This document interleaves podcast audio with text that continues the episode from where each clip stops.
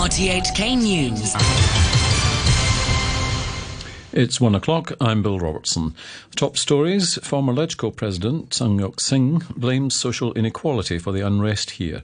Executive Councillor Regina Ip calls on the Chief Executive Carrie Lam to deploy her soft power. And Beijing hits out at Hong Kong's youth, saying they shouldn't trap themselves in a Cantonese speaking circle. Former LegCo President Tsang Yok Sing says social inequality has been fueling civil unrest in Hong Kong. The pro Beijing heavyweight said housing was a major problem, but not the root cause, as mainland media outlets are now suggesting. Mainland media are criticising local developers for hoarding land, saying the housing problem here must be addressed. Mr. Tsang was speaking to reporters after taking part in an RTHK radio programme. I believe the main reason why the protest against the extradition bill has exploded into such an enormous scale is because of the pent up resentment among the public. Resentment towards the government because, among other things, of social inequality. And the housing problem, I believe, is the most acute, most striking example of social inequality in Hong Kong. Mr. Tsang also praised Glory to Hong Kong, a song written for the anti extradition protest movement and seen by some as the unofficial anthem of the territory. Mr. Tsang said it was a high quality production from professional people. While he wouldn't comment on the lyrics that some suggest advocate independence, he said the song shows the government's promotional efforts have been weak. Asked whether the government should create a similar song, he said he thought the government was considering the matter. New People's Party chairwoman Regina Ip says the chief executive Carrie Lam should make more use of her influence or soft power, and that it's regrettable that Mrs. Lam said she had nothing apart from the 30,000 strong police force. In the latest leaked audio of Mrs. Lam speaking to members of the business community, she said that's why any action by the government had to take into account the force's reaction. But noting that Mrs. Lam might have been emotional when making the remarks, the executive councillor said the CE still had the support of civil servants servants and political allies like herself. Here's Mrs. Ip. A leader, a political leader, should not just rely on hard power. She should think more about how to deploy her soft power. That's all all leaders do. You need to exert your influence. Clearly, she is at a loss uh, as to how to exert her influence, and she should not discount the support given to her by the remaining uh, civil service, you know, the rest of the civil service, more than 100,000 people who are also supporting her, and also her partners in governance, such as ourselves. Mrs. Ip reiterated that setting up an independent inquiry is not the way forward if people want to deal with complaints against alleged police brutality. She gave the example of the Commission of Inquiry, or COI, looking into the construction scandal at Hung Hom. They cannot investigate who are the men in white, the men in black, or the men in red, you know. They can't do it, you know. If you look at the COI, the latest one, investigating the Hung Hom extension, the platform at Hung Hom uh, of the Sha Tin Central Link. It started in 2018. It has asked for the fourth extension. Three years and not able to complete its work. And I'm sure the findings would, be, would likely be inconclusive, pleasing nobody.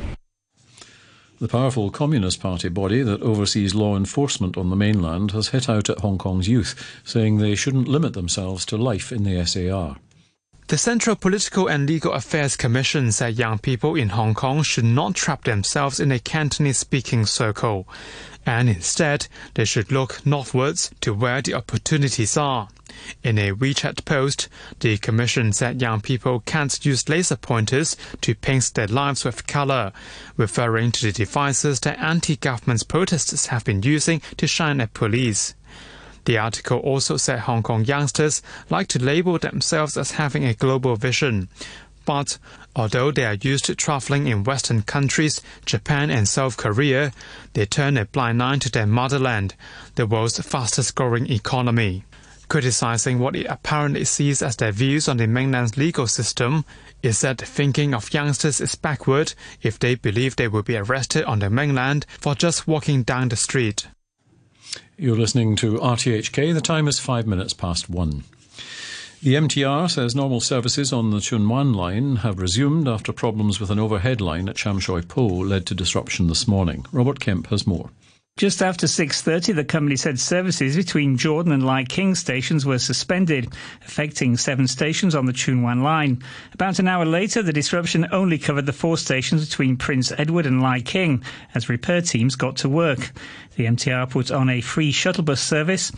The company later also arranged for some Kwun Tong line trains to serve Central, arranging for them to stop at Mongkok, Yau Ma and Jordan on the Tsuen Wan line.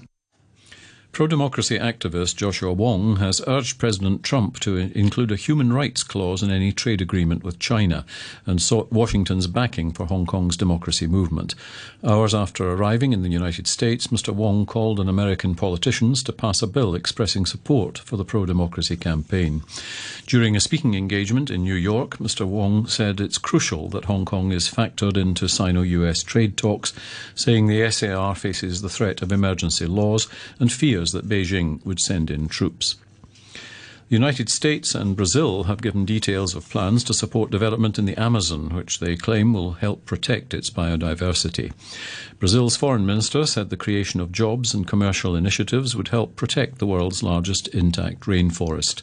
His US counterpart, Mike Pompeo, said an investment fund would support the plan. We're going to grow our trade relationship that already accounts for more than $100 billion annually. And this month, the Brazilians and the American teams will follow through on our commitment that our presidents made in March. We're getting off the ground a $100 million 11 year impact investment fund for Amazon biodiversity conservation, and that project will be led by the private sector. The proposal comes as criticism mounts over Brazil's handling of some of the worst fires in the Amazon for almost two decades. The former British Prime Minister David Cameron has defended his decision to call the referendum in which the electorate voted for Brexit. In a newspaper interview before the release of his memoirs, Mr Cameron said Britain's relationship with the European Union was an issue which had to be addressed. Hollywood actress Felicity Huffman has been sentenced to 14 days in prison for fraudulently securing a place at a top university for her daughter. She had pleaded guilty, but others accused in the scandal have not, as the BBC's David Willis explains. There will be others who have uh, pleaded not guilty in this case, which involves about 51 different defendants, and uh, they will be presumably very concerned now. Lori Loughlin, who's a uh, sitcom star and uh, a soap opera star, has been one of those who has been uh, steadfastly maintaining her innocence in this case, and uh, there's a lot of speculation on social media that she may be worried now, given that Felicity Huffman, who admitted her guilt, is serving a prison sentence, albeit not quite as long as the prosecution had sought for her. To football now, and the English Premier League is back after the international break, and there are some brilliant fixtures to look forward to. With a preview, here's the BBC's John Bennett. Liverpool get the weekend underway when they welcome Newcastle United to Anfield, aiming to maintain their 100% record so far this season, four wins from four. Manchester City are second in the table and face newly promoted Norwich City at Carrow Road. The champions will be without Aymeric Laporte, who is not expected to return to action until the start of 2020 due to his knee injury. The team in third are Leicester City, who are starting to believe they are genuine top six contenders this season. What better way to prove that than by beating a big six side in their own backyard? They meet Manchester United at Old Trafford, facing their former centre back Harry Maguire. Elsewhere, Tottenham meet in-form Crystal Palace, who have won their last two Premier League matches, and Arsenal are away to Watford, who have a new manager. Quique Sanchez Flores has returned to the club after Javi Gracia was sacked during the international break. Flores guided Watford to 13th place and an FA Cup semi-final when he was last in charge of the club. Meanwhile, after an underwhelming start, Chelsea take on Wolves at Molineux. That was the BBC's John Bennett with that report. And to end the news, the top stories once again. Former LegCo President Tsang Yok Sing blames social inequality for the unrest here.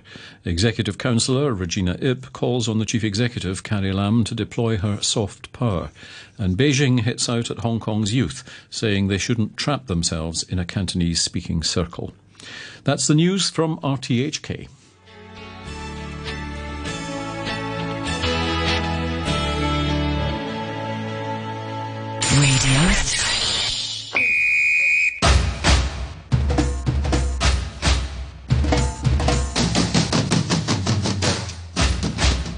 And welcome to this week's edition of World Vibes with myself, Pierre Tremblay, with you till 3 p.m.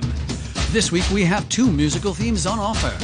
First, our featured album from Angolan Kuduro funk rock star Diron Animal, and hot new hits from a surprising number of places on the planet. As always, Jovanotti says it so well in Italian, we're still the belly button of the world.